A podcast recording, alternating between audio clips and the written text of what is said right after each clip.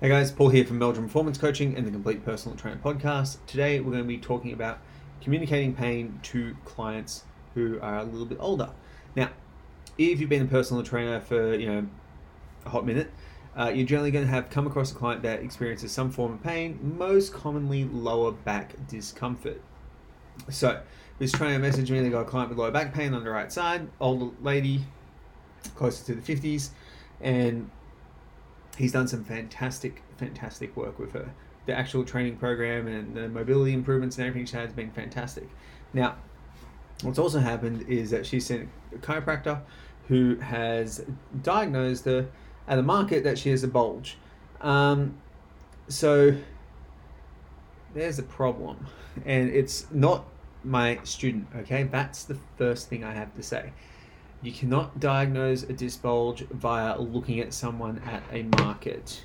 Um, so, with that, you need to be very careful with your language there, and you need to be very careful with people like that in terms of what they're going to believe next and how that's going to change their behaviors and how they move. So, this chiropractor has basically nocebo to hell, nocebo making the client have negative from nothing uh, and nocebo the hell out of his client to make her avoidant of any movement of spinal flexion or any bilateral loaded movement.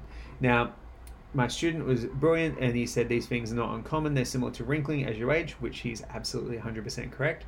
And they're not necessarily indicative of pain. We may need to modify training based around that, but for the most part, you're going to be a okay.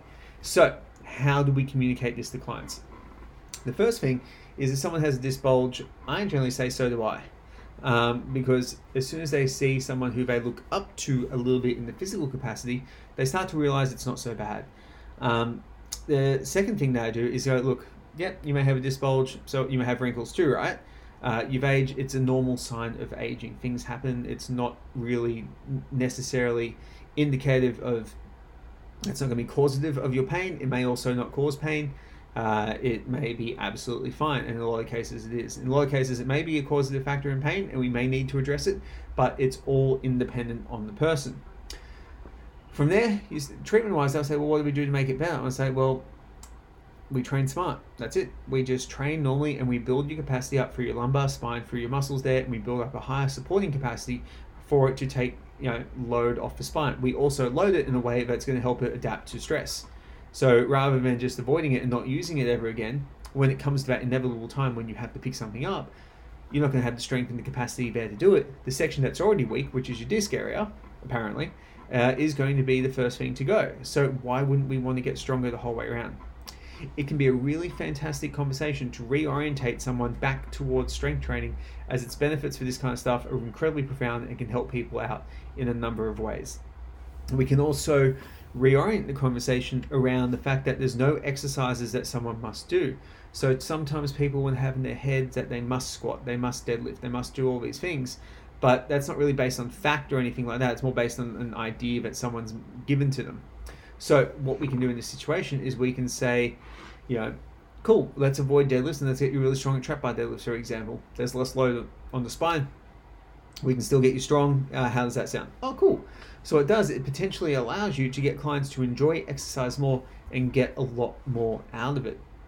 If the client does have severe pain or anything like that, best bet is to refer them off to a doctor or a physiotherapist who will diagnose them in the clinic, not at a market, and they will decide whether it is uh, worthwhile to order an MRI or something else going forward.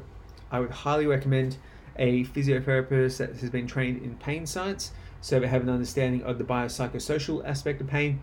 And from there, you guys can look up the biopsychosocial aspect and how many things interact with pain, and then you can use that to better communicate with your clients to help them deal when they do have flare ups of pain. Thanks heaps for watching, guys. Any questions, follow me, Meldrum Performance Coaching on Facebook or Instagram or YouTube or anything like that. Hit me up, and I'll see you soon.